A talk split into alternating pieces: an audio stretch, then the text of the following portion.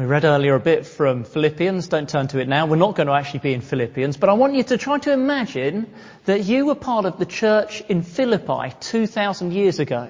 And you're turning up to church one Sunday, you're going excitedly to meet together because you've heard that your church has received a letter from the apostle Paul himself. And it's going to be read to you that evening or morning or whenever it is you turn up to church. Oh, that's something to look forward to. You're going to hear what the apostle Paul has to say to you, the church at Philippi. By the way, your name is Euodia. That's your name. And you're amazed as you sit together with your fellow Christians in church and you hear what Paul wrote about the Lord Jesus humbled and exalted and wow, you're amazed. And you're moved as you hear, I want to know Christ and the fellowship of sharing in his sufferings. You're moved by uh, Paul's example of devotion and thinking about how that should work out in your life. And then you're shocked and humiliated as you hear in front of everyone, I plead with Euodia and I plead with Syntyche to agree with each other in the Lord. Well, You've been named in front of everyone, including Syntyche, who's sitting over the other side of the room. And Paul is there in front of everyone, stated the thing that everyone really knew. The two of you aren't getting on and you're not sorting it out. That must be really embarrassing. Embarrassing not just for you, but for everyone. Why did Paul do it? Because he thought it was worth it. It worth it because broken relationships should be mended even at the expense of some embarrassment. Even if the process, including hearing it in church, is painful. He thought, this is not an optional extra. It needs to be dealt with. And in saying that, the apostle Paul was following his Lord. Let's turn to the teaching of the Lord Jesus in Matthew 5. Matthew 5 verse 21 to 26. Matthew chapter 5, verse 21 to 26.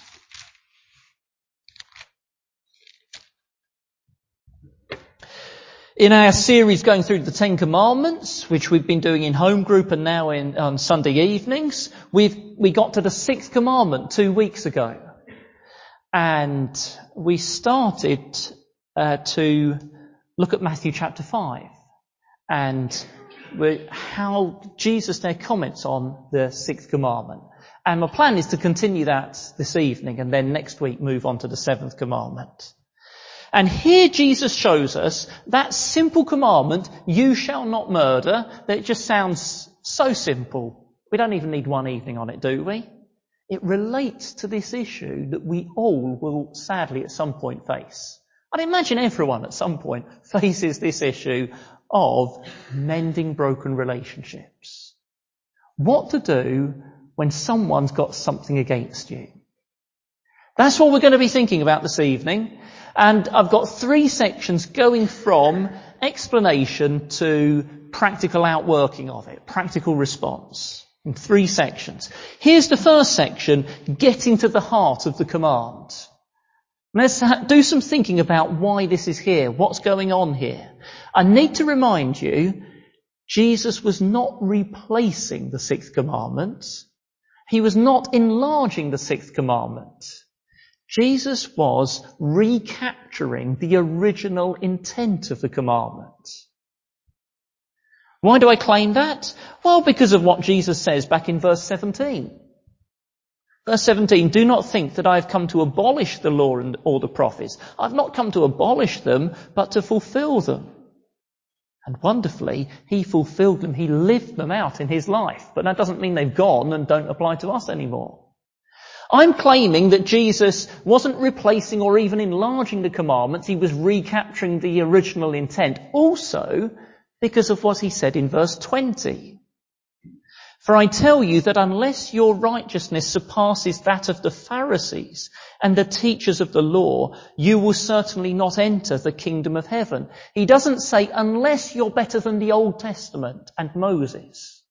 He says unless you're better than the Pharisees, because the Pharisees had watered down the commandments, had twisted the commandments.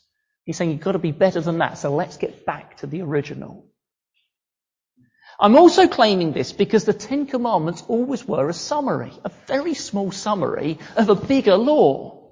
And if you look in the Old Testament law, you'll find that it contains positives as well as negatives. The Ten Commandments are mainly negative, aren't they? It'd be interesting sometime to think about why are they mainly negative. You shall not murder. Negative. But then you look in the rest of the Old Testament law and you find that even that includes a positive. You should take action to take care of even the health of your neighbour. You should take positive action to protect a neighbour's health. That's very relevant in the COVID situation. That's, that's why most of us are wearing masks. Not, not me, I'm allowed to not do so. Or you also find, you shall not murder. Look at the rest of the Old Testament law, and it shows God's care about the heart. Not just action. Love your neighbour wasn't invented by Jesus. It's there in Leviticus. Some people will quibble and say, yes, well, the Son of God was responsible for Leviticus. Yes, you're right. But my point is, don't have a low view of Old Testament spirituality. There it's just all simplistic don'ts and Jesus adds the real spiritual stuff. No. And so Jesus says, obeying the sixth commandment, you shall not murder, includes restraining sinful anger. That's verse 21 and 22. And we heard that two weeks ago. And Jesus says, obeying the sixth commandment includes mending broken relationships. That's verse 23 to 26. And that's what we're hearing now, this evening. So, I need a bit more explanation though before we can get on to how we practically respond to it. Because you could legitimately wonder this. How does Jesus get from you shall not murder to mending broken relationships? What's the link? It seems a bit of a big jump. Let, us try to make the link between one and the other. Murder is the ultimate breaking of a relationship. Murder is the ultimate getting someone out of your life.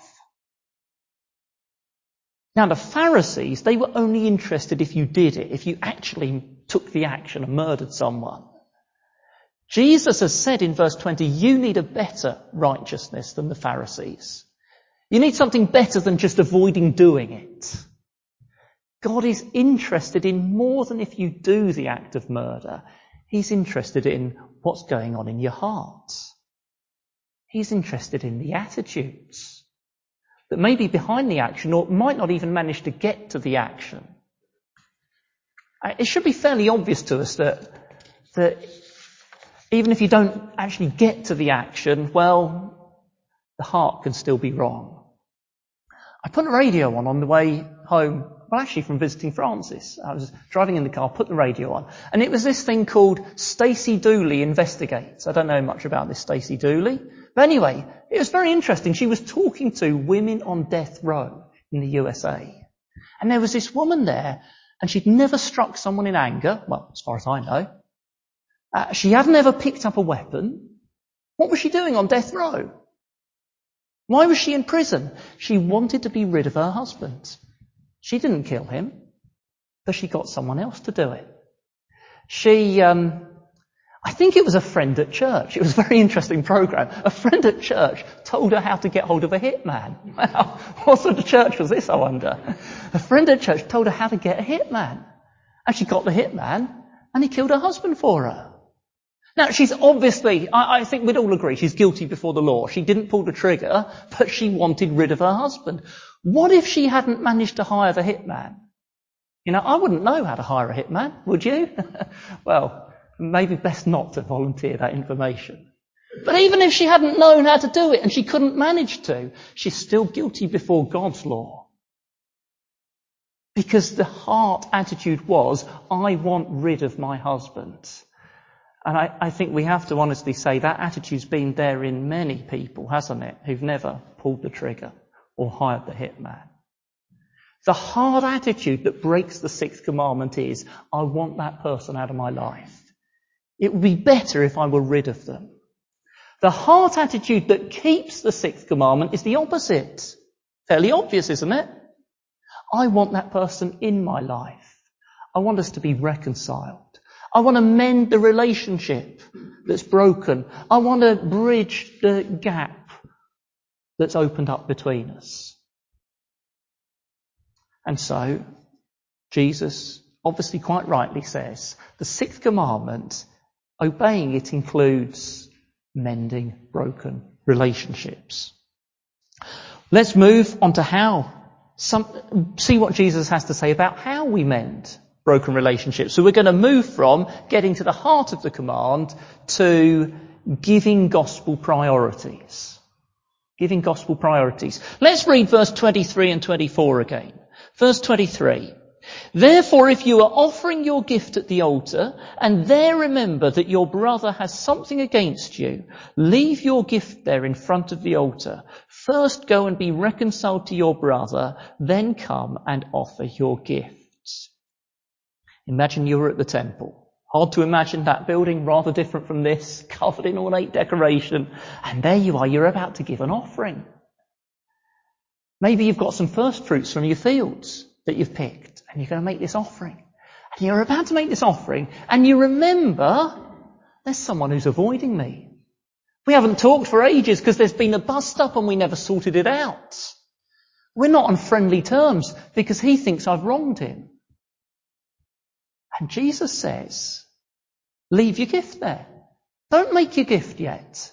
Don't say, oh, well, it'll only take 15 minutes. To, I don't know how long it took to make those gifts. Let's just quickly do. No, he says, no, no, leave it. Leave it there. Go and sort it out with him and then come back and make your offering. Now, simple, obvious question. Why does Jesus say leave your gift? Why does he say leave your gift and go and sort it out? Why can't you make your gift and then go and sort it out? What do you reckon? Why does he say, leave the gift, go and sort it out? What do you think? Okay, right. So there's going to be some sort of problem with the gift, possibly. Yeah. Good. We'll come back to that. I think that's the less obvious one. We'll come back to that. I think there's a more obvious one. What is, what is Jesus getting at here? Urgency. Thank you. Urgency. It is basically a way of showing how urgent this is. We'll come back to your one in a minute, Chris. Um, he's showing the urgency of it. He's showing just how high a priority he gives to mend relationships, be in right relationship with others. I wonder, have you ever experienced someone walking out during preaching? Yeah, I have. It's funny actually, I was going to preach this a fortnight ago, but we didn't get onto it. And a fortnight ago, someone did walk out in the preaching because they weren't feeling too well. But when people do, and sometimes the way people walk out, you wonder, oh dear, what did I say? Quite what's, oh dear, what's the problem? A bit off-putting. Um, if anyone needs to go later. but here's a good case where, here's a case where it would be good if you got up and walked out now if you remember there's someone who's got something against you. It'd be good to get up and walk out and sort it out. Oh, can you imagine now getting up and walking out? Now it would be embarrassing, wouldn't it? Because everyone will be thinking, oh, I wonder who the fallout's been with. Oh, I wonder who he or she is going to talk to. How embarrassing. But seeking reconciliation involves humbling ourselves. Whether you're to walk out now and do it or do it when no one else knows, it's going to involve some humbling yourself. Now you say, surely, you could wait until after the service, couldn't you? But Jesus says, leave everything and do it now. In other words, he's, he's emphasizing it's the extraordinarily high value he puts on reconciliation. Another question for you. What hint is in verse 23 at why it's so important to be reconciled? It's just a hint in verse 23 itself as to why there's such a high value given to that reconciliation. It's a word Jesus chooses to use in verse 23. I could help you out with this. It's who you are to be reconciled with. Your brother, and brother speaks of family. That's the hint. He's saying this is a family matter. When Jesus was speaking, the people of God were Israel, and Israel was a big family, an ethnic group. From Pentecost onwards, the people of God were the church, and the church is often spoken of as a family. We are often called brothers and sisters because in Christ we have one Father. Makes us brothers and sisters. Imagine you sit down to Sunday dinner as a family and there are two people in your family sitting at that table and they won't speak to each other and they won't look at each other in the eye and they won't ask each other to pass the salt. Well, that's, that's sad. That's damaging to the family. Well, what about our family meal, the Lord's Supper?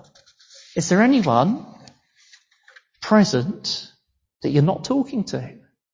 Are there people you're avoiding? Or they're avoiding you?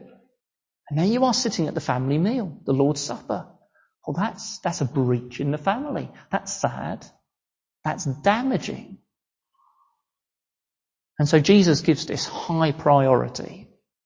Now, I was going to ask again, why does Jesus say leave your gift at the altar? Why doesn't he just say, if it's about urgency, which I think Malcolm's right, it is about urgency primarily, but if it was just that, why didn't he just say, do it as soon as possible? Why does he bring in gifts at the altar? And here I think Chris's answer is right.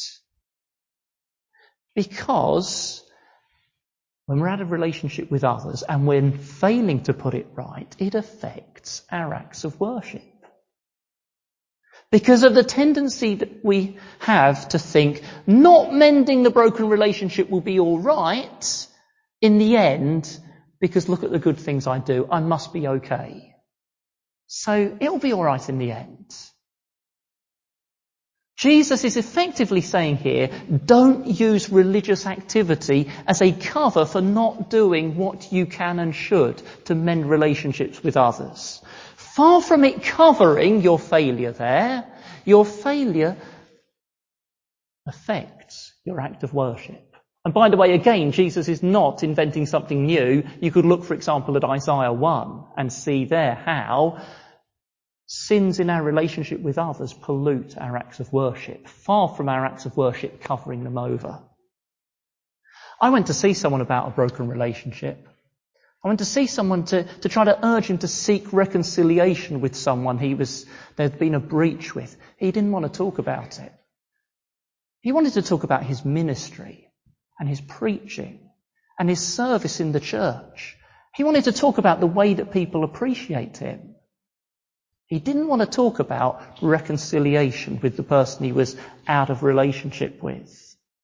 Now, I'm sure if, if you asked him, are you justified by your works? He'd say, no, no, of course not. I'm sure if you asked him, is repentance optional and not really necessary? He'd say, no, no, of course not. But we can very easily agree with gospel doctrine, but deep down, maybe even unrecognized by us, there can still be a tendency to trust, I must be okay. Because look, I turn up to church each Sunday. And I actually enjoy singing those hymns. I actually believe these things I hear in the Bible. And look at the good things I do. I must be okay. And so while it would be, it would be better if I sorted that out, in the end it won't matter that I'm not sorting it out. But Jesus says, no. Don't think your religious activity makes up for lack of repentance. Lack of repentance actually pollutes your religious activity. Jesus here is giving such high priority to mending broken relationships. So let's move on again. We've had getting to the heart of the command. That was trying to explain why this is here and how it links to the sixth commandment. We've had giving gospel priorities, how urgent this is, and it's not an optional extra. Uh, but then thirdly, going to be reconciled. Let's think about practical responses. Verse 24, Jesus says four simple words, go and be reconciled. But let's simply step by step try to take through what that would actually involve in practice.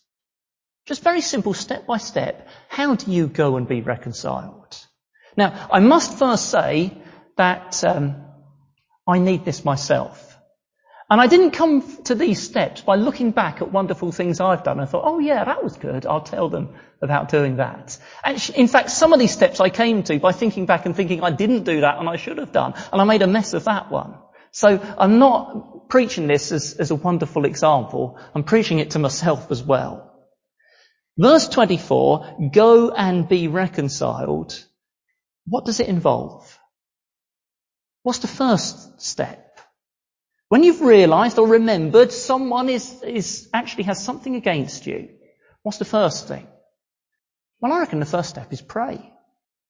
Pray for an opportunity to speak to them.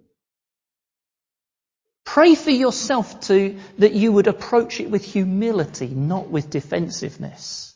Yeah, really, we really need to pray for that one, don't we? That's hard. Pray for them to react well and pray that there would be reconciliation and you'd both be brought back into unity. Pray for it. Because there are heart issues here that aren't going to happen without God's work. Pray. But don't just pray. Then what do you do? Verse 24, a very simple thing. What do you do next? Verse 24. Go. Very simple one. But it's a very crucial one. Go. You don't wait for them to come, you go. Do you remember the Northern Ireland peace process? And, and the big trouble was who was going to jump first? Is it the unionists will negotiate with the IRA first, or is it the IRA will give up their guns first? And each side was saying the other one's got to jump first, which obviously means stalemate. And we might have all sorts of opinions about which one's reasonable to expect first, but we shouldn't get that sort of problem in the church. We should, in a sense, all be trying to jump first because it says go. Don't wait for them to come to you. Go. Make contact. Face to face if possible. Go. And then when you go, what do you do? It doesn't say this in verse 24, but here it is fairly common sense actually. When you go, what do you do? Listen. That's the first thing. They've got something against you. Well, you will have to say something. You'll have to say um, gently that it looks like you've got something against me. Is there something I've done? And you listen to hear what it is. You don't presume. You don't guess. You don't jump in with both feet because you think it's obvious. You listen. And you check that you've listened and heard it rightly. Pray. Go. Listen.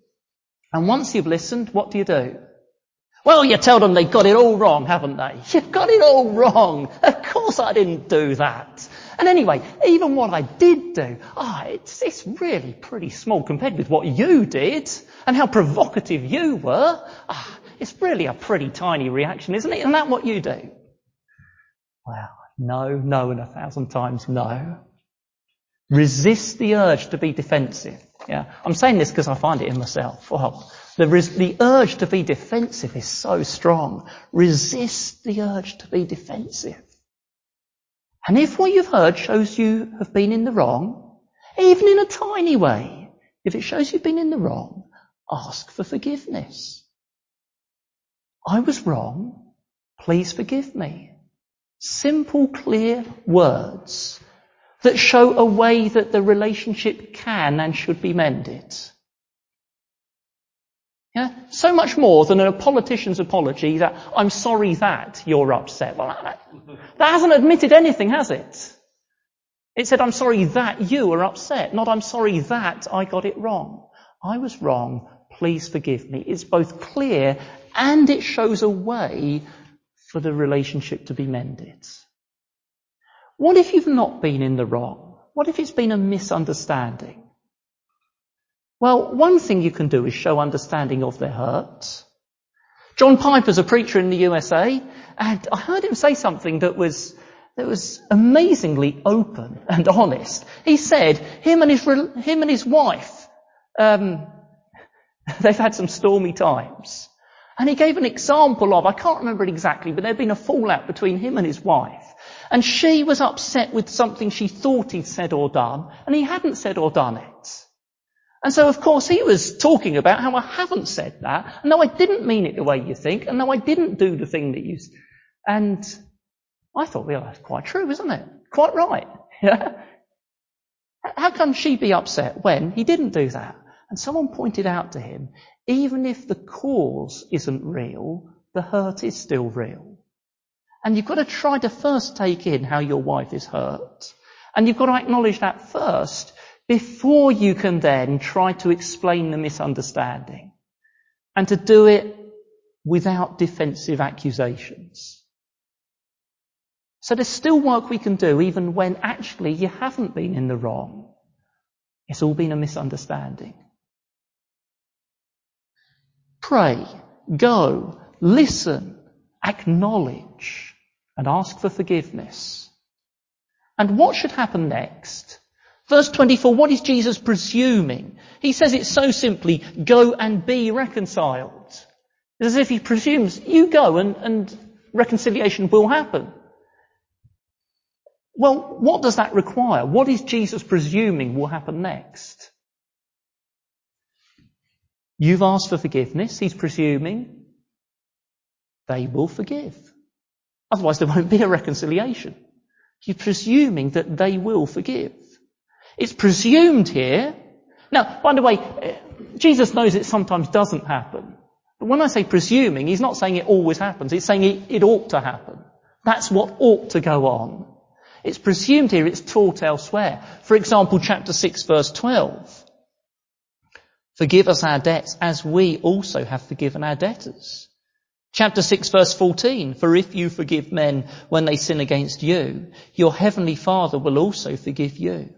But if you do not forgive men their sins, your Father will not forgive your sins. It's, it's taught explicitly there.